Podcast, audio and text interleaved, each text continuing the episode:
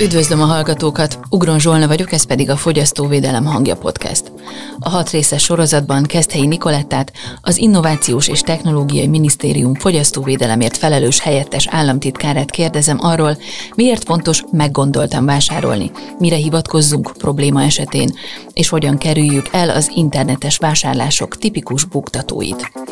Úgy mondják, az okos ember más kárából tanul, ezért minden részben megtörtént, a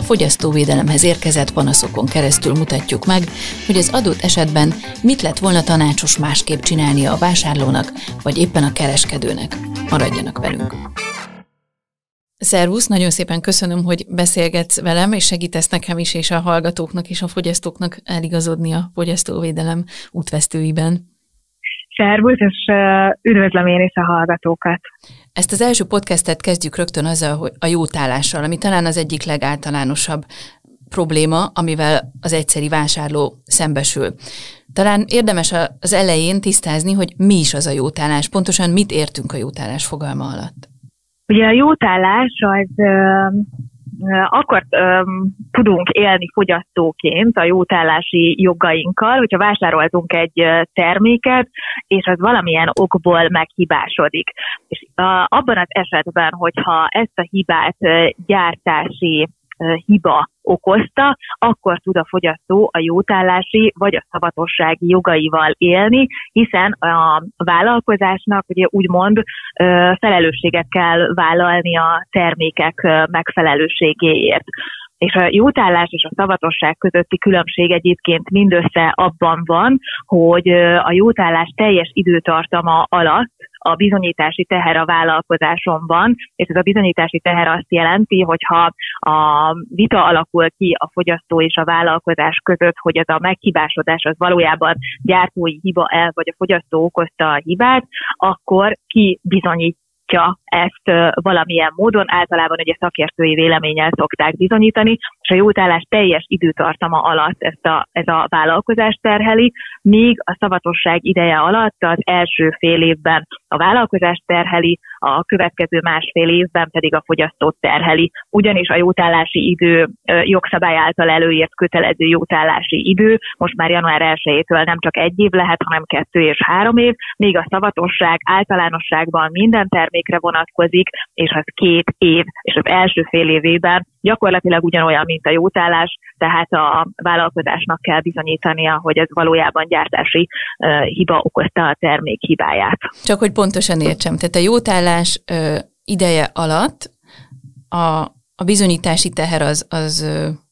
az ugye mozog, az időintervallumtól függően, és a szavatosság ideje alatt is ez van, hogy az elején még a, a vállalkozáson van a bizonyítási teher, és utána pedig a, a fogyasztón. A jótállási idő alatt teljes mértékben a vállalkozáson van a bizonyítási teher. Ugye meg van határozva egy jogszabályban, egy kormányrendeletben, hogy mi, mikre vonatkoznak a kötelező, mire vonatkozik a kötelező jótállás. Gyakorlatilag ezek a nagyértékű műszaki termékek, illetve nagyértékű különböző termékek, és arra a jótállási jogait érvényesítheti a fogyasztó, ami javítás, csere, vagy a, a vételár visszafizetése. És hogyha ilyen terméket visz vissza, amire jótállás van, gyakorlatilag semmivel nem kell foglalkoznia, ha vita alakul ki a vállalkozás és közötte, hogy valójában ez gyártási hiba, akkor a vállalkozás felelőssége a teljes jótállási idő alatt, hogy ő ezt szakértővel bizonyítassa. Tehát a fogyasztónak nem kell szakértőt fizetnie például azért, hogy bebizonyítsa, hogy nem ő okozta a termék hibáját. Míg a szavatosság, és szavatosság ilyen például a ruhák, ugye ez a klasszikusan szavatosság vonatkozik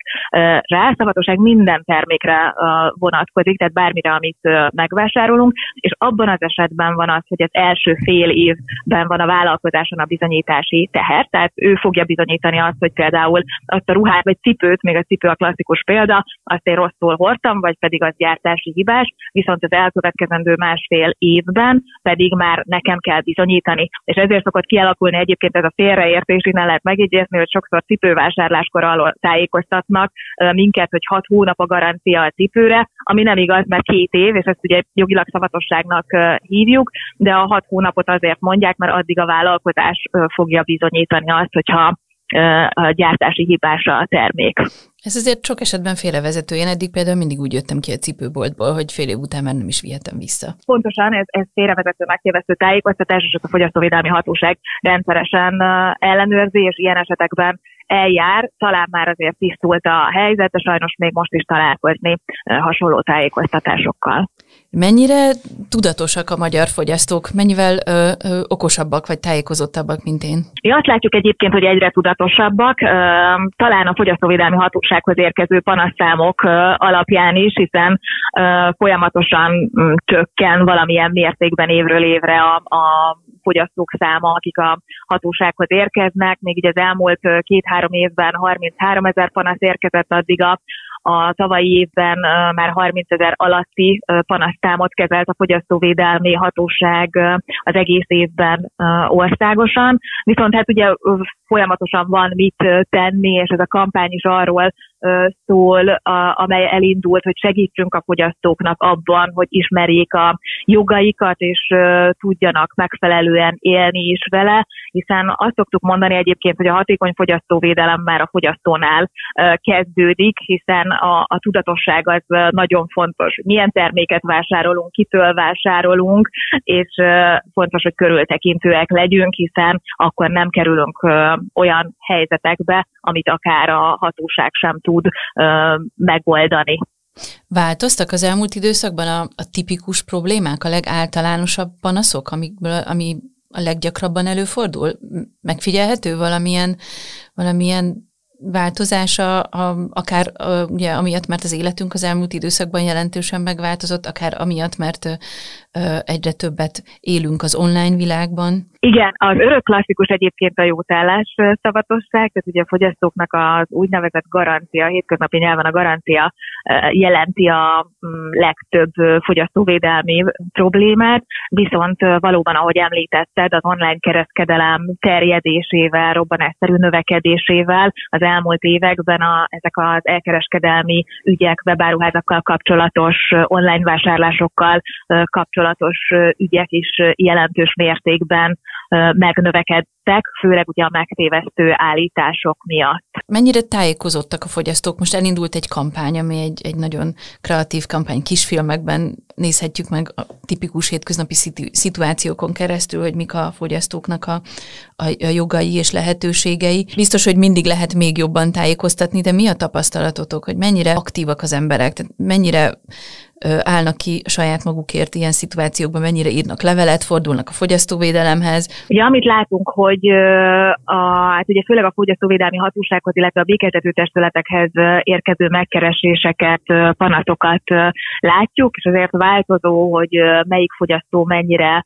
tudatos, mennyire ismeri a jogszabályokat, viszont, viszont az egy általános tendencia, hogy a, a vásárlás során kimernek állni a jogaikért, még hogyha nem is feltétlenül pontosan ismerik a jogszabályokat, de egyre elterjedtebb fogyasztói magatartás az, hogy tudatosak a vásárlók, és érzik azt, hogy nekik vannak jogaik, nem csak kötelezettségeik, és ugye a vállalkozásoknak is vannak kötelezettségeik velük szemben, és talán főleg az online vásárlás terjedésével, amikor ugye is az online vásárlásnál a 14 napos elállás egy plusz fogyasztói joga hagyományos vásárláshoz képest, tehát ezzel a fogyasztói joggal például egyre többen élnek, és talán egyre többen nézik meg, hogy kitől, milyen, vásár, milyen vállalkozástól vásárolnak, hiszen ez is a fogyasztói tájékozódás, illetve a fogyasztói tudatosság egyik alapköve, hogy, hogy tudja a, a vásárló, hogy kitől veszi meg azt az adott terméket, vagy veszi igénybe a szolgáltatást, és azért egyre többször válik gyanussá például, hogyha nem látja valójában a, a szolgáltatás mögötti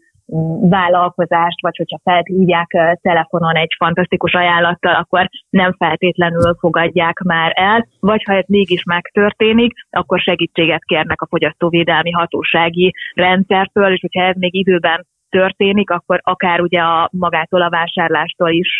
el tud állni, vagy pedig hát a hatósági eljárás, vagy a békeltető testületi eljárás során a vásárlás vagy a vételár összegét is vissza tudja terezni, hiszen ez a cél a fogyasztóvédelmi rendszernek, Sőt, még ezen felül azzal, hogy a fogyasztóvédelmi hatósághoz fordulnak a fogyasztók, segítik általánosságban a, a kereskedelem, illetve a piac tisztítását is, hiszen ők így ilyen esetben jelzik a nem megfelelő tisztességtelen kereskedelmi gyakorlatot, amivel szemben a fogyasztóvédelmi hatóság el tud járni, és olyankor a cél az az, hogy maga a vállalkozás szüntesse meg a jogsértő magatartását, ami a későbbiekben a többi vásárló számára is ugye pozitív értékkel bír. Hogyan tudnak a fogyasztóvédelemhez fordulni? Feltételezem, hogy e-mailben, telefonon, levélben, uh, nyilván a klasszikus módokon, de magánál a kereskedőnél is reklamálhatnak már, vagy a fogyasztóvédelemhez kell menni? Igen, mi azt szoktuk egyébként javasolni, hogy minden esetben, hogyha probléma merül fel, akkor a vállalkozással vegyék fel a kapcsolatot, hiszen azért az esetek nagyon nagy részében azt látjuk, hogy a vállalkozások próbálják megoldani a fogyasztói panaszokat, tehát nem zárkóznak el, főleg a tisztességes vállalkozások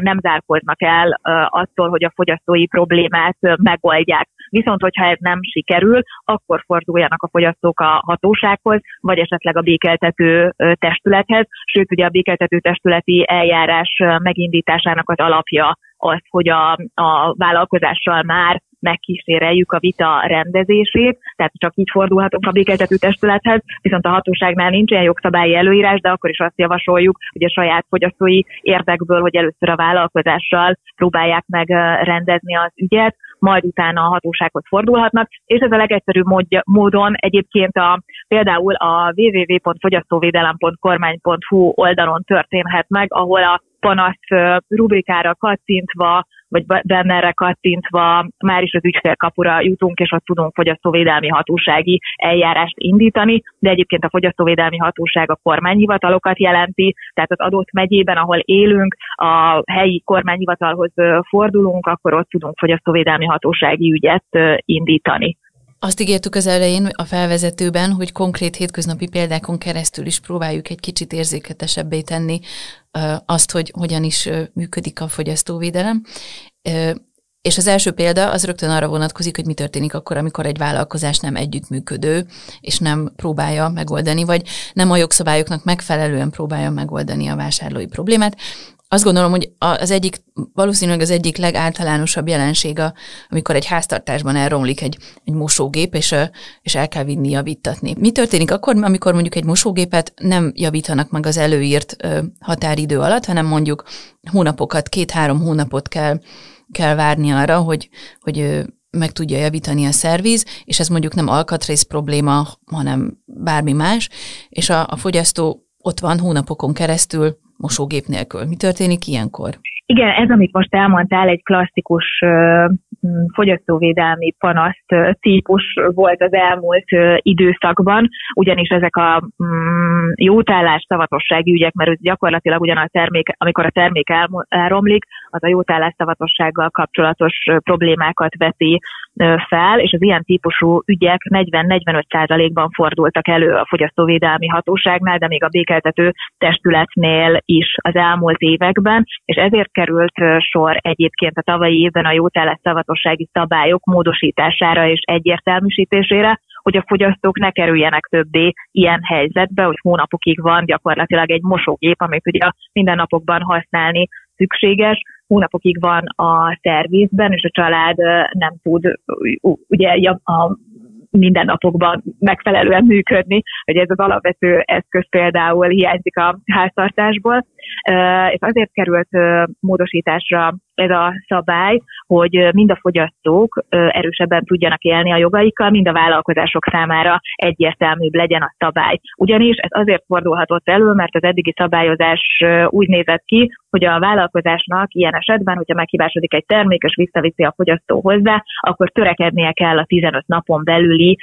javításra, viszont határnap nem volt, illetve hát ez a törekedni szó lefette a vállalkozás magatartását, de ilyen esetekben is, amikor hónapokig javítás alatt volt egy termék, akkor is azt mondta, hogy ő törekedett a 15 napos javításra, de sajnos nem tudta megoldani bármi, bármilyen technikai probléma miatt, és ezzel ugye a fogyasztóvédelmi hatóság sem tudott feltétlenül mit kezdeni és ezért bevezettük azt, hogy ilyen esetben a 15. napon tájékoztatni kell a fogyasztót arról, hogy mikorra várható a javítás. Tehát továbbra is megmaradott törekedni kell a 15 napos javításra, de a 15. napon már kötelezettségé válik a vállalkozásnak, hogy a fogyasztót tájékoztassa arról, hogy várhatóan mikor fogja visszakapni a termékét, hogyha 15 napon belül ugye nem mm, tudják megjavítani. Viszont a 30. napon már meg kell javítani. Tehát, hogyha 30 napig nem tudja megjavítani a vállalkozása a terméket, akkor azt követően a 30. naptól a fogyasztó kérhet már egy új terméket, tehát a csere kötelezettséggel van a vállalkozásnak. És ha nem tud a cserével élni, akkor kérheti akár a, a termék árának a visszatérítését is? Így van, hogyha nincsen uh, ilyen termék, tehát ugye ilyen esetben ugyanazt a terméket kell uh, adnia a fogyasztó részére, hogyha ez nincs, akkor nyilván azért ez így a, a kialakul egy párbeszéd, de a fogyasztónak a, a joga ahhoz van, hogy egy ugyanolyan terméket kapjon, és hogyha ezt nem kapja meg, akkor pedig a vételárat kell visszakapnia. Nyolc napon belül egyébként, tehát ez fontos, hogy ilyen esetekben a nyolc nap a határidő, hogy nyolc napon belül egy új terméket, vagy nyolc napon belül a vételárat kell visszafizetni a fogyasztó részére. Ez egy egyértelmű szabály, egyébként a kereskedelmi oldal is elfogadta ezt a, a módosítást, hiszen számukra is sokkal egyértelműbb, hogy milyen szabályokhoz és milyen határnapokhoz tartsák magukat, és 2021-ben azért már, vagy 21-től már nem okozhat problémát 30 napon belül megjavítani egy terméket. Ezen felül pedig, ami még gyakran elő szokott fordulni, és a fogyasztóknak nagy problémája volt, hogy a jótállási idő alatt számtalanszor kellett visszavinni meghibásodás miatt egy terméket, például a mobiltelefonokat, laptopokat, akár 6-7-szer, és ezt is egyértelműsítettük, hiszen azért ez, ez is egy jelentős probléma volt, hogy a, például egy évig gyakorlatilag a szervizbe járt a, a fogyasztó, illetve a szervizbe volt megtalálható a termék, és itt pedig bevezettük azt, hogy a háromszori javítást követően a negyedik alkalomra kötelező már terméket adni. Tehát, hogyha háromszor meghibásodik a termék, és ez nem kell, hogy ugyanolyan hiba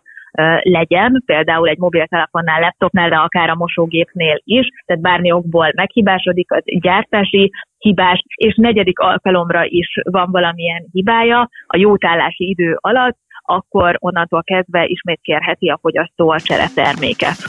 Köszönjük a figyelmet! Ugron Zsolna vagyok, és a Fogyasztóvédelem hangja podcastet hallották, amelyben Keszthelyi Nikoletta fogyasztóvédelemért felelős helyettes államtitkárral beszélgettem. Ha tetszett és szeretnének többet megtudni a témáról, látogassanak el a fogyasztóvédelem.kormány.hu honlapra. Készült Magyarország kormánya megbízásából az Európai Unió támogatásával.